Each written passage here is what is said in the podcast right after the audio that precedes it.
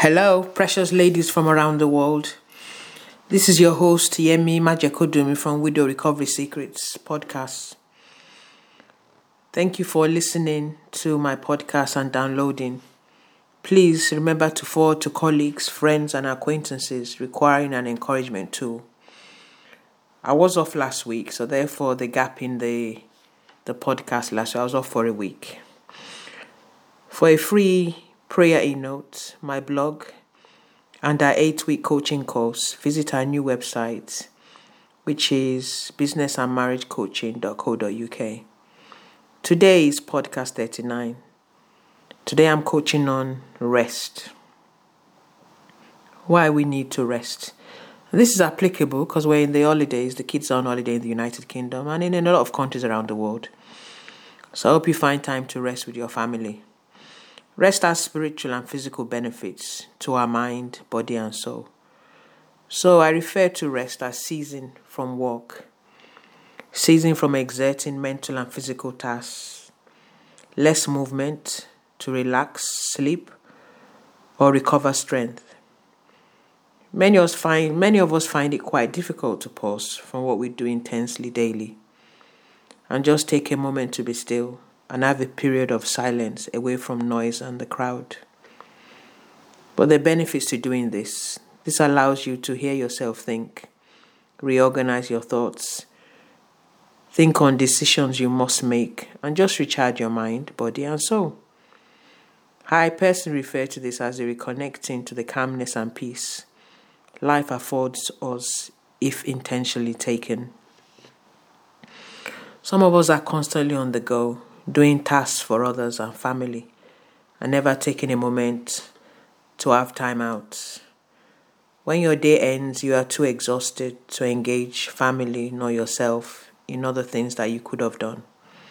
Rest is not idleness, it is the key to a better life and to better health, I would argue. There are many ways to get rest, but to mention a few.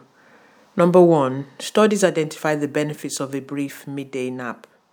Numerous studies indicate that throughout the day, our mental resources get depleted and that various kinds of downtime and rest can replenish those reserves and increase their volume.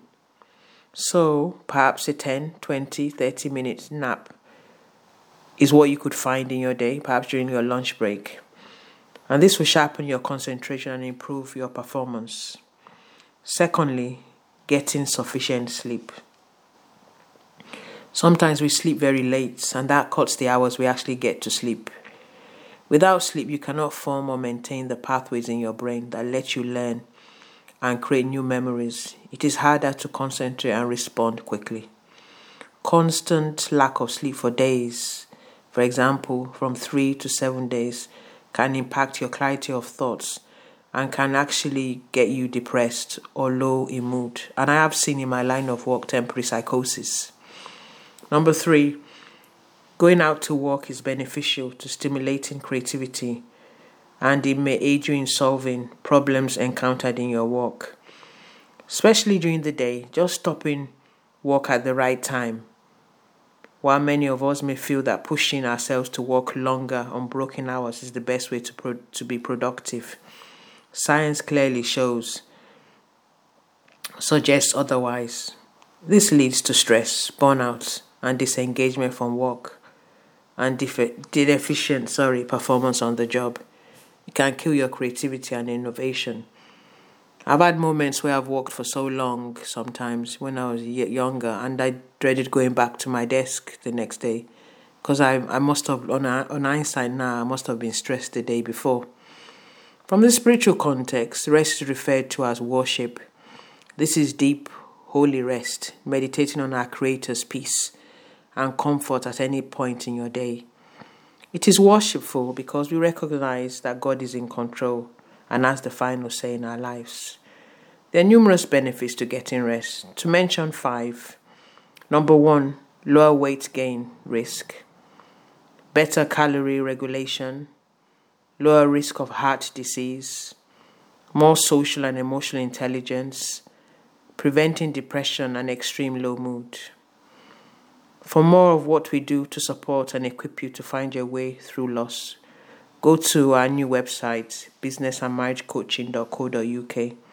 You'll find my early writings on my blog, which covers grief to recovery for early widows, and my coaching provision for those who are ready to move from recovery to transformation, my free prayer e notes, and my ebooks, and much more.